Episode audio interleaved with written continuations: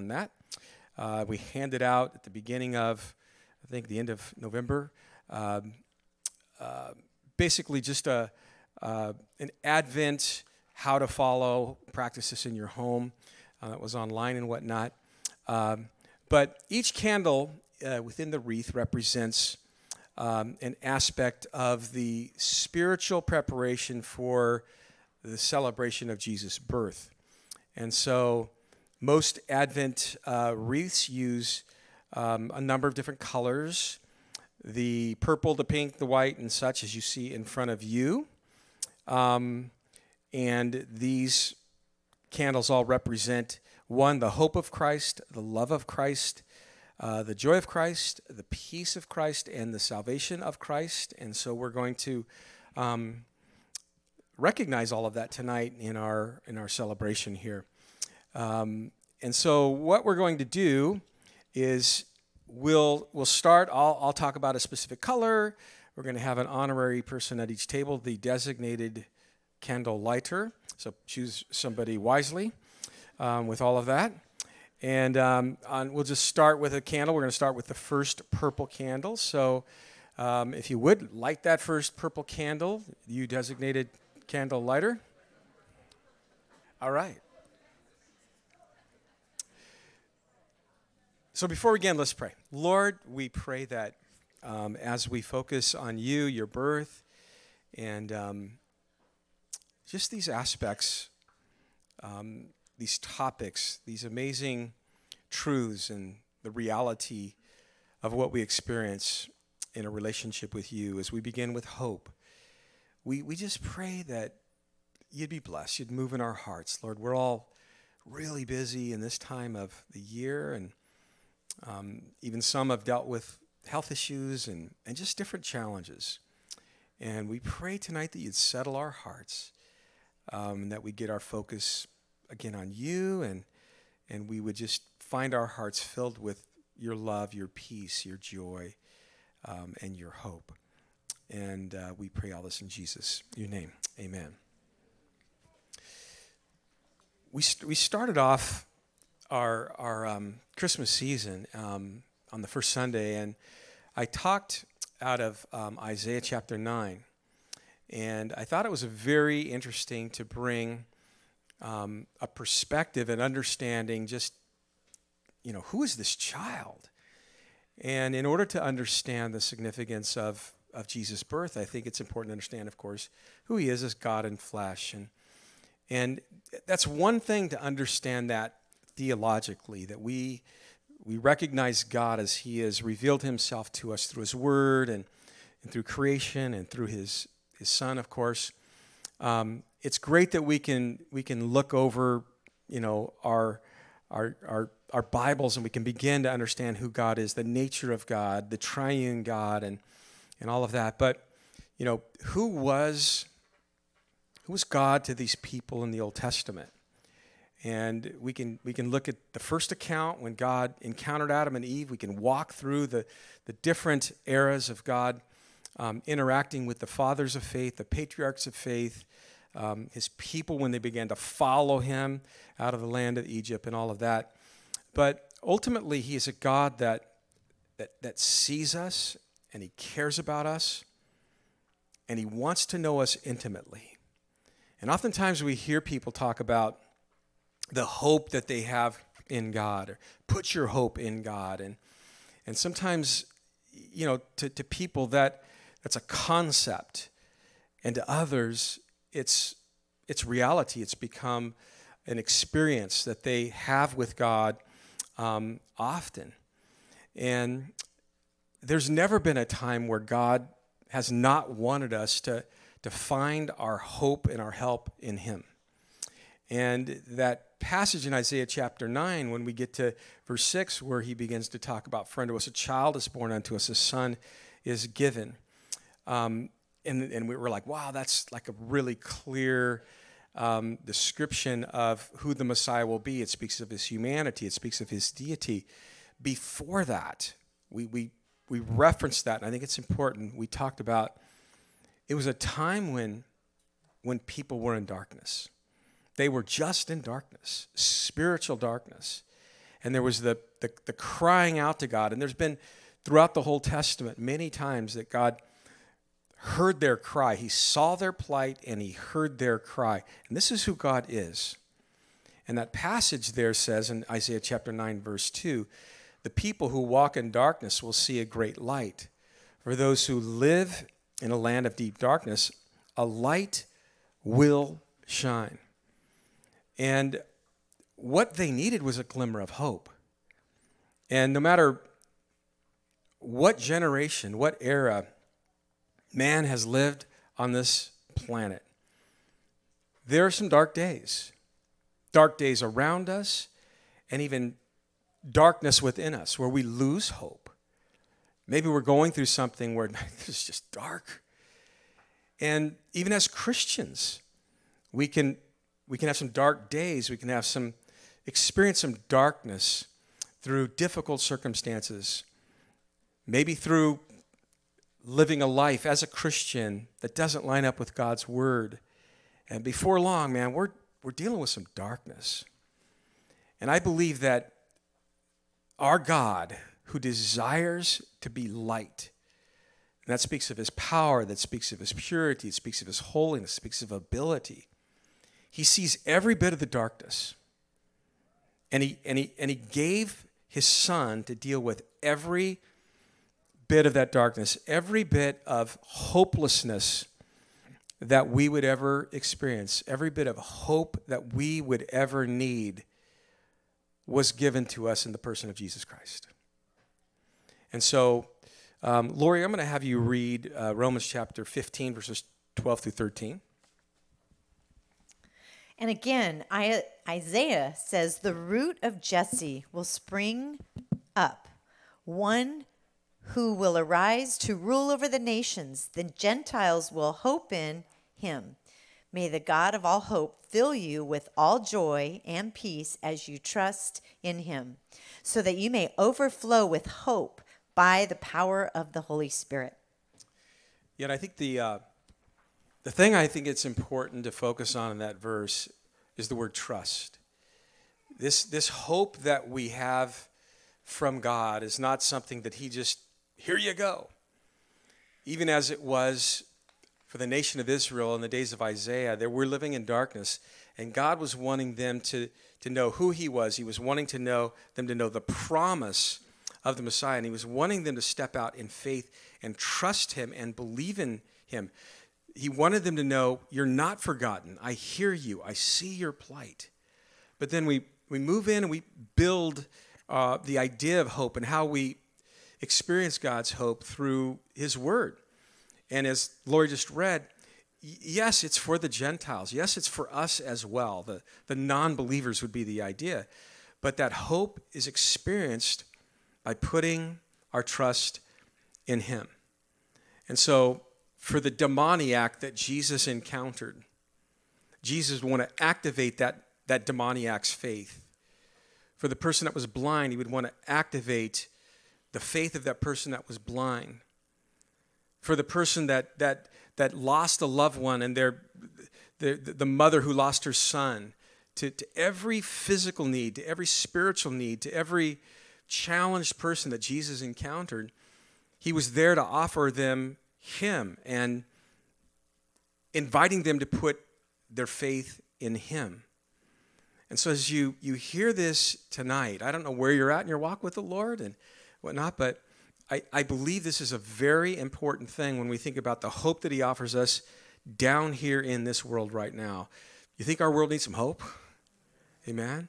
So, really think through. We're going to invite you to pray in just a moment, but really think through man, I, I have this amazing hope in Jesus as my Savior. Listen, He's forgiven me, He saved me. I have this amazing hope in the, the promise that He is coming back for me. I have this amazing hope in the fact that I'm not alone. I'm adopted and grafted into the family of God. Amen? And there's just so much hope that we have in Him. And I think it's good to really think through that. And, and, and based on the, the ongoing hope we have experienced, that should build our faith for more hope and a greater hope that He is and He desires um, to be in um, our life. And Monique's going to read a scripture here that deals with a future hope as well out of 1 Peter chapter 1. Blessed be the God and Father of our Lord Jesus Christ, who according to his abundant mercy has begotten us again to a living hope through the resurrection of Jesus Christ from the dead, to an inheritance incorruptible and undefiled, and that does not fade away, reserved in heaven for you, who are kept by the power of God through faith for salvation, ready to be revealed in the last time. The hope of heaven. Raise your hand if you have the hope of heaven. Eternity. You have a reservation. Your, your name, my name, we're all in the same book, the Lamb's Book of Life. Isn't that cool? And one day we're going to be there together. And um, I just pray I can one time see you there and go, I told you so. I just, that's it. His hope was real. We pointed you there. You put your hope in him. And here, here we are forever and ever and ever with the one who died for us and made eternal life with him possible. Amen? So, uh,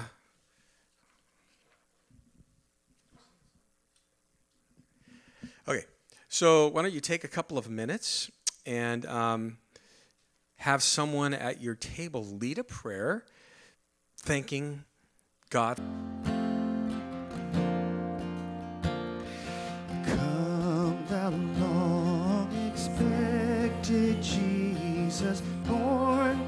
Set thy people free.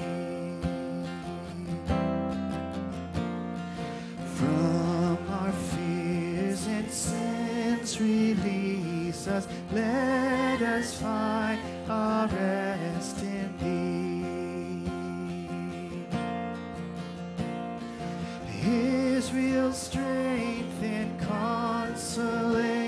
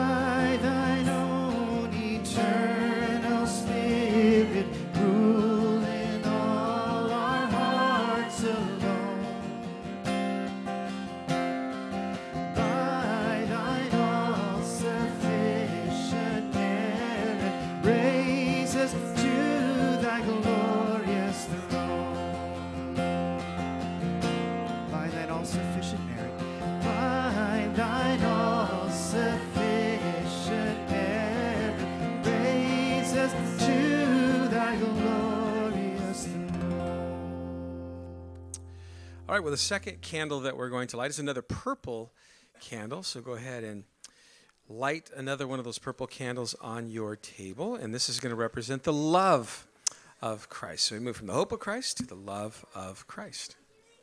Lori is going to read, we got a couple scriptures here we're going to read that help us understand the love of Christ. So, Lori.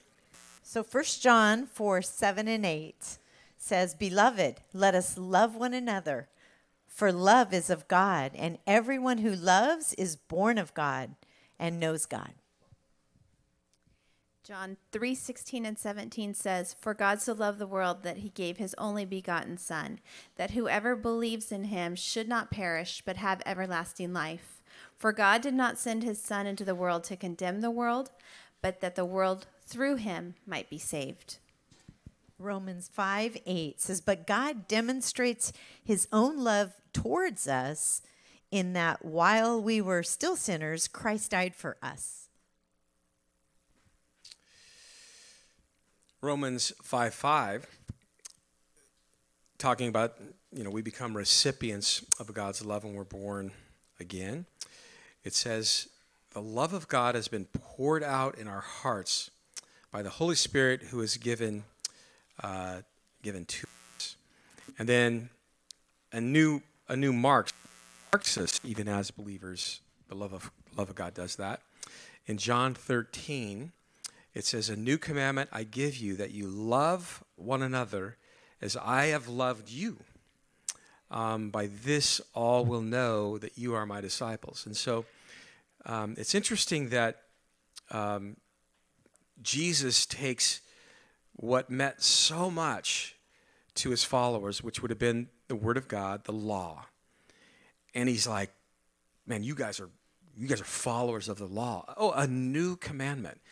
And he takes their whole experience of following him and the experience that they're going to have with one another as followers of God, as now the family of God, the ones that are going to be the, the first to be indwelled by the Spirit of God, the ones that are going to make up the first church. A new commandment that I have. I'm sure they were all like, whoa, let's lean in on this one. That you guys, you love one another. And then he sets this standard. The same way that I've loved you. And I'm sure they looked at each other, this haphazard group of guys, one, Well, that's a tall order. This guy's love is crazy unconditional. We, we still are hung up on our traditions and our culture and our just our ways, how we view society. We, we have the right through our traditions and through our culture to, to write off this demographic and to back off from that demographic and to not forgive to this extent and to walk away during these and and he's not done that with us. What's the point? He's driving home. What was it like when over and over they saw his unconditional love on display? What was it like when when they saw him with the samaritan woman when they saw him along the way man just embracing from the from the person has leprosy to the to the like worst of society the tax collectors the publicans that everyone had written off. What was that like for them to watch that? Day in day out week in week out for three and a half years. What was that like for them to have that final supper with him and as they walked in thinking of themselves and who's the greatest and he takes the position of a servant and servant and begins to wash their feet. What was that like when he's being nailed to a cross? And if any of them were in an ear's throw of that, to hear him say, Father, forgive them, for they know not what, what they do. And then these amazing, challenging words that he said to them would resonate in their heart and to be supported by who he was. And we now, over 2,000 years of history, have seen families and individuals and marriages and communities and entire cultures be radicalized by the radical commands of a radical second person of the Godhead who took on flesh and dwelt among us in order to give his life for us. We have that history, and, and, and for us that have walked with the Lord for a period of time, how much of his loving us has driven us forward in our walk. His love that we experience as we worship him, as we read his word, his love that is displayed towards us through the body of Christ.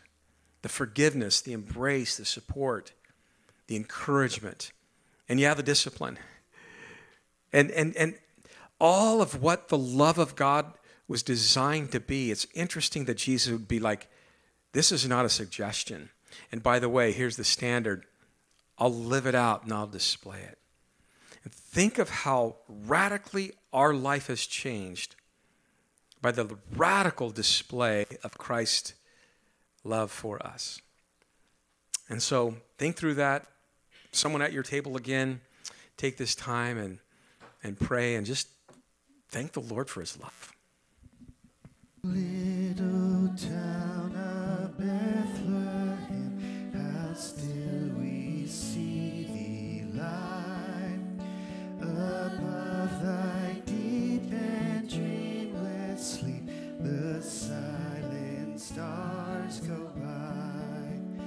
yet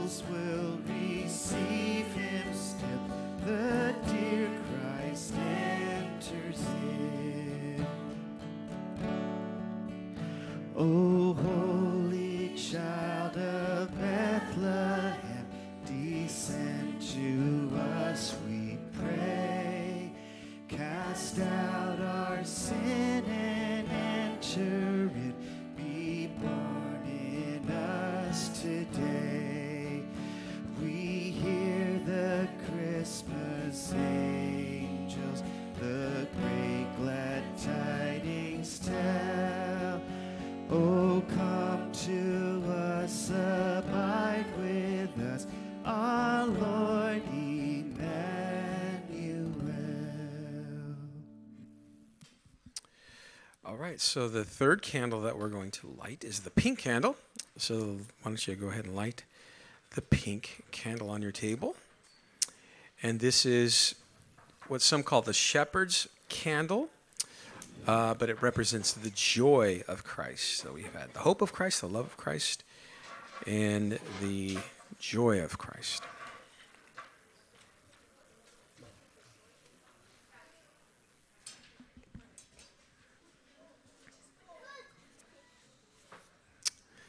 All right.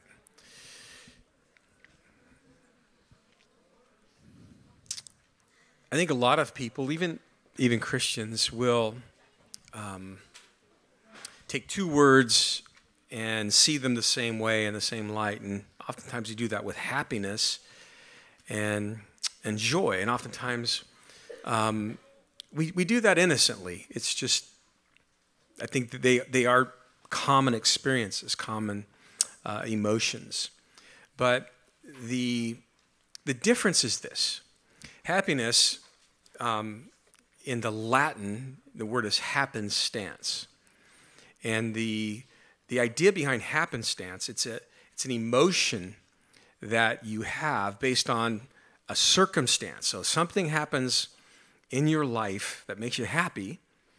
You're that's that's happenstance, and that's something we experience. There are certain things that that that do happen in our life, and, and we are we're happy people. I love the Duck Dynasty guy, happy, happy, happy. You know, I just I, I tend to wake up a happy guy. I just do. I'm, I'm excited. Another day. You get to be 63 years. Another day. This is great. But uh, for some people, they're they're they're not so happy. Their circumstances are are challenging. We travel a lot to some diffi- difficult places, some third world countries, and there's some very difficult circumstances people are going through. We go to a disaster relief, and and people's whole world and their community is completely changed. And then there's not a lot of happy people when you go into a community and four square miles have been covered by water.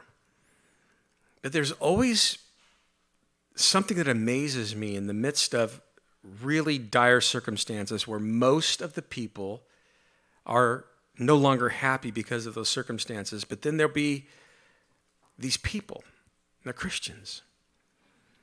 And there's just something on their face that you're like, that's not the look of being unhappy. It might be a serious look, it might be a, a sobering look, but there's something about their eyes that tell you inside of them they're okay. And when you talk to them you begin to listen to them, you realize that this is something God is doing. You, you, you, you look at them and they might even be talking about the circumstances with that, that same gleam that someone has in their eye when they're happy and the smile, if you will, that someone has when they're happy. But all of the circumstances around you are like, there's nothing to be happy about. But, but they have the look of someone that's happy. And what that is, is it's, it's the fruit of the Spirit. It's something God produces on the inside of them. And it's joy. It's, it's I use it as this, this phrase it's the settling of the soul that God, that God does. And He brings about, it's, it's more than an emotion. It's an alteration of your character, it's an alteration of your perspective. Everyone else is looking at these circumstances and seeing nothing good. The child of God is looking at those same circumstances and sees God, sees God in it, knows that all things are working together for good to those who love Him, to those that are called according to His purpose. They know He's working in every area of their life. And there's this, this steady, you know, solidifying, stabilizing thing that's happening in their heart. It, it alters how they view things, it alters how they talk about those things. And, and, and if you listen to them long enough, you're like, I think they got some joy in this. And that's what we have. When I think about my father, and in, in a couple of days, he, he would have been 85 years on this, on this planet, and he's no longer with us. And I, I think about him, and there, there are times it just brings the little boy out in me, and I kind of, man, I miss that dude and his sense of humor. I could go down the list, and I, I kind of get a little like serious. Man. And then I'm like, well, wait a minute. Hold on. And the Lord begins to remind me of the promises of His Word where my dad is, I will one day be. And there's that eternal embrace awaiting, awaiting me. On the, on, on, the, on the other side of our final illness, on the other side of our final, like, last breath, the world would look at that and go, What could be worse than that? The believer looks at that and goes, I can't think of anything better than that. Because of the hope that we have and the promises of who God is, what He's become in our life, and what we know He's going to be in our future. What do we? I've gone away to prepare a place for you, Lance, that where I am, you may be also. Talk about joy. Talk about a reason to have a gleam in my eye and, and, and a settling in my soul.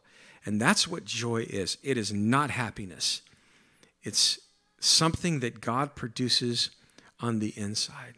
And so, as you guys you know, pray. Pick someone to, to, to, pray right now, and I don't look for the person smiling. I got the most joy. Let's pray. We all have this as believers. Amen? And you might not feel real joyful in this season because you've got your eyes on circumstances. and you've taken them off of God. And that's where the joy begins to well up in our soul. That's one of the things we're trying to do in this season is just go back to who he is, who, who is this child? What child is this? And, and what did he grow up to be? And what does he today mean in our life? And what does he produce in our life today? And joy is a, a huge part of that. Amen? So let's take some time and pray and thank the Lord for his joy. Luke 2 7 through 15 says, And she gave birth to her firstborn, a son. She wrapped him in cloths and placed him in a manger because there was no room for him them in the inn. And there were shepherds living out in the fields nearby, keeping watch over their flock at night. An angel of the Lord appeared to them, and the glory of the Lord shone around them, and they were terrified. But the angel said to them, Do not be afraid. I bring you good news of great joy that will be for all the people. Today, in the town of David, a Savior has been born to you. He is Christ the Lord. This will be a sign to you. You will find a baby wrapped in cloths and lying in a manger. Suddenly, a great company of the heavenly hosts appeared with the angels, praising God and saying, Glory to God in the highest, and on earth peace to men on whom his favor rests. When the angels had left them and gone into heaven, the shepherds said to one another, Let's go to Bethlehem and see this thing that has happened, which the Lord has told us about.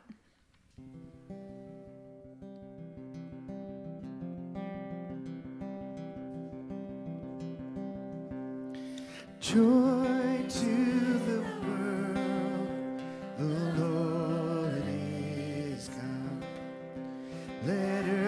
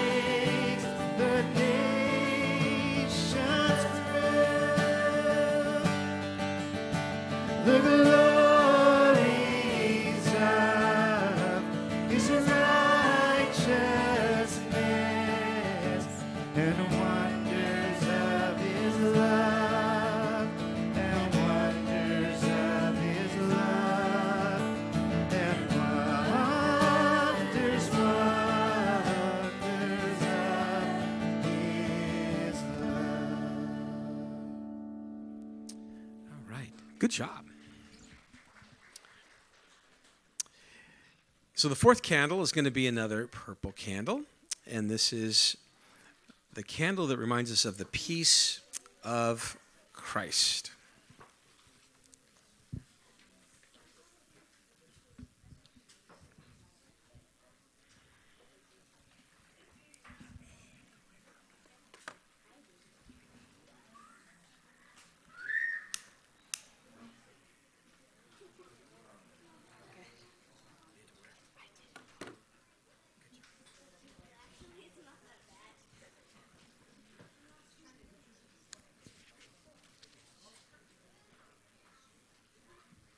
Philippians 4 6 and 7 says this Be anxious for nothing, but in everything by prayer and supplication with thanksgiving. Let your requests be made known to God, and the peace that passes all understanding will guard your hearts and your minds through Christ Jesus.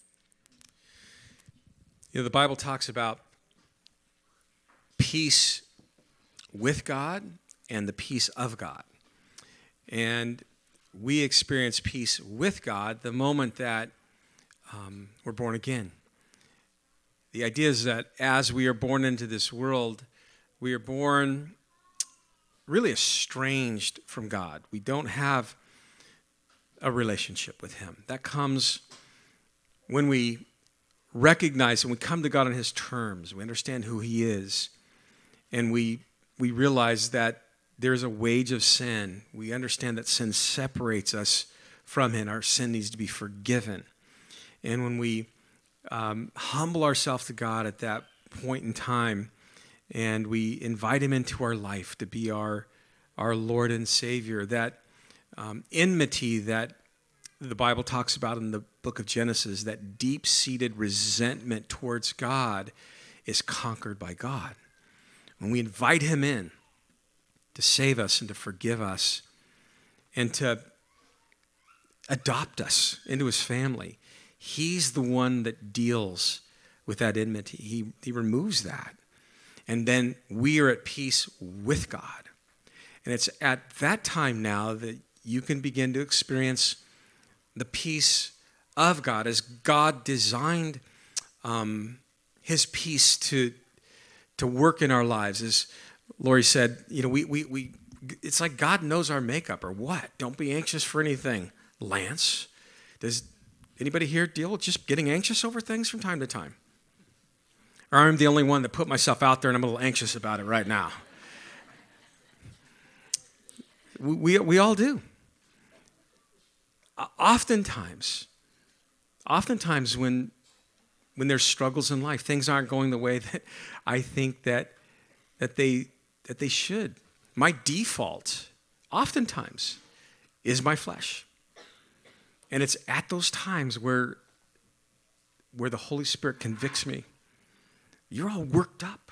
Sometimes Lori, eh, she she's the, the one that has to put up with that side of me when I get anxious and I begin to complain. Any, any complainers here ever? Anybody complain this week? Raise your hand. So we got complainers and liars that didn't raise their hands. I love that. That's it. We're two categories tonight. And, and how many of you spouses know that we hear that a little bit from our spouse from time to time? Right? They get anxious. We get in the flesh. And, and God knows what's going on. He knows the circumstances. And you know what? He wants to conquer that, He wants to rule that. And so, how does that happen? Is that like, oh, every time Lance gets worked up and gets the flesh, I just supernaturally step in and, and I give him my peace? No. He invites me. He invites me to come to him. Be anxious for nothing, but through everything. The prayer, the, the making my request, that's my part, that's your part. And then what his peace does, the word is is it rules that we derive our English word umpire from that. That, that he's, he's looking at the circumstances, he sees our reaction to that, that the anxiety, our flesh, and all of that. And when we turn to him, the, the two things he goes, he moves towards is our mind and our emotions. That's what he does. He, he, will, he will guard our hearts and our minds. And that's it's how we're thinking about things we come to Him and He realigns. We begin to see things now as He sees things. And then there's something about His peace that guards our mind to where we're resting in how He sees it. And then the feelings and the emotions, we get all worked up. He's like, no, no, no. When you turn to me and you you pray and you give this over to me, Lance, my peace will guard.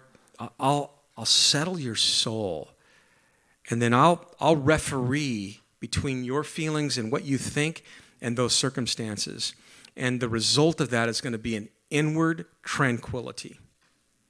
Oftentimes, that's what I'm pursuing when I try and fix things myself. How many of you mess things up, make it worse when you try and fix it yourself? Any other? Yes. Some of you just are not going to be honest tonight. You're not. We all do it. But but how important is peace? Anybody want a good night's sleep tonight? Amen. If you didn't have one last night because you didn't have peace, you're like, please, Lord, give me peace tonight. How many of you want peace in your parenting? Well, he promises a, peace that passes understanding in all areas of our life. He is our peace. Jesus said in John 14, 27, Peace I leave with you, my peace I give to you, not as the world gives to you, I give you. So don't let your hearts be troubled, nor let them be afraid. So pick someone to, to pray and, and just thank the Lord for his, his peace. Okay. The last remaining candle, and we're going to light that and just have a brief couple of scriptures read, out, read on that, and then we're going to sing our final song together. So the last candle in the middle, uh, the white candle, represents salvation, the salvation of Christ. Um, how many of you are grateful for your salvation tonight? Let me hear you. Let me hear you. Let the Lord hear you. right.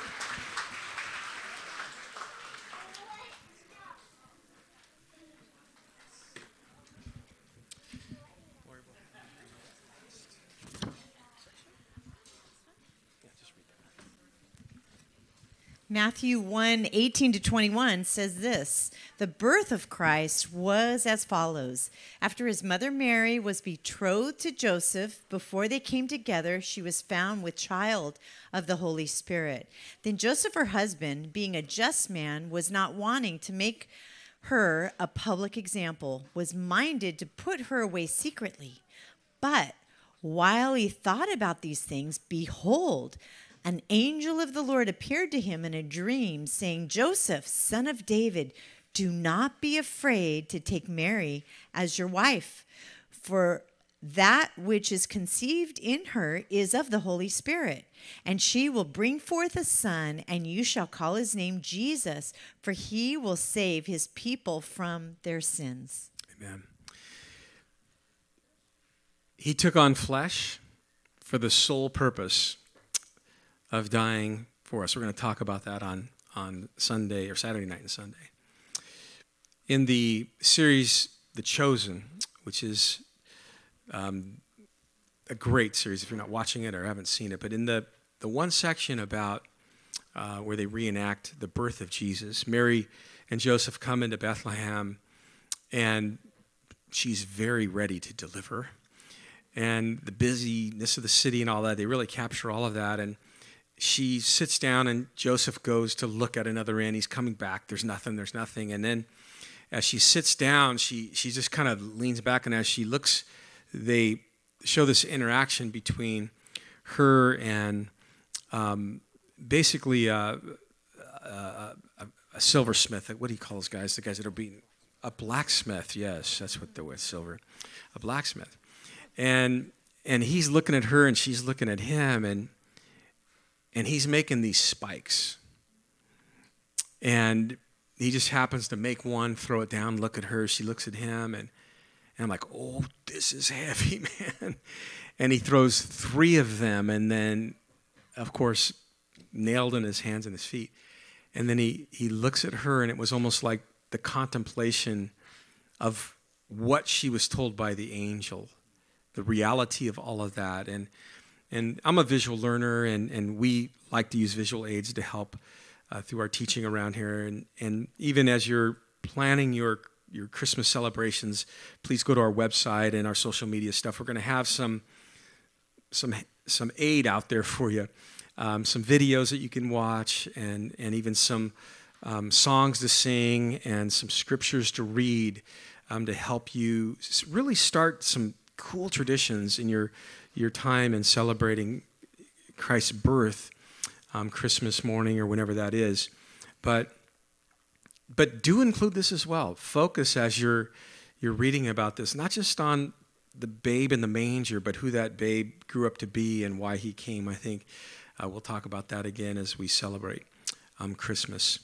But um, why don't we all just, I'm going to pray. Lord, thank you so much for um, loving us to the extent that you would take on flesh and, and die for us. And we who are saved here, we are, we're eternally grateful. And we, we would only ask in this season that, that more would come to know you fully for who you are. And any here or online or our family members that have yet to give their life to you, man, we, we really pray that this would be the year. And if you want to use us or our settings um, to help connect those dots, to help them understand who you are, and to help them understand how to give their life to you, because this is why you came. Lord, use us. Use our church, use our celebrations, use those settings. And as we pause tonight as family, as Calvary Chapel La Habra, Lord, we just want to thank you. And we want to tell you we love you. And as we sing this last song and fellowship afterwards, man, may you, may you just know that. We just love you. And we're grateful. Thank you, Jesus. And we pray this in your name. Amen.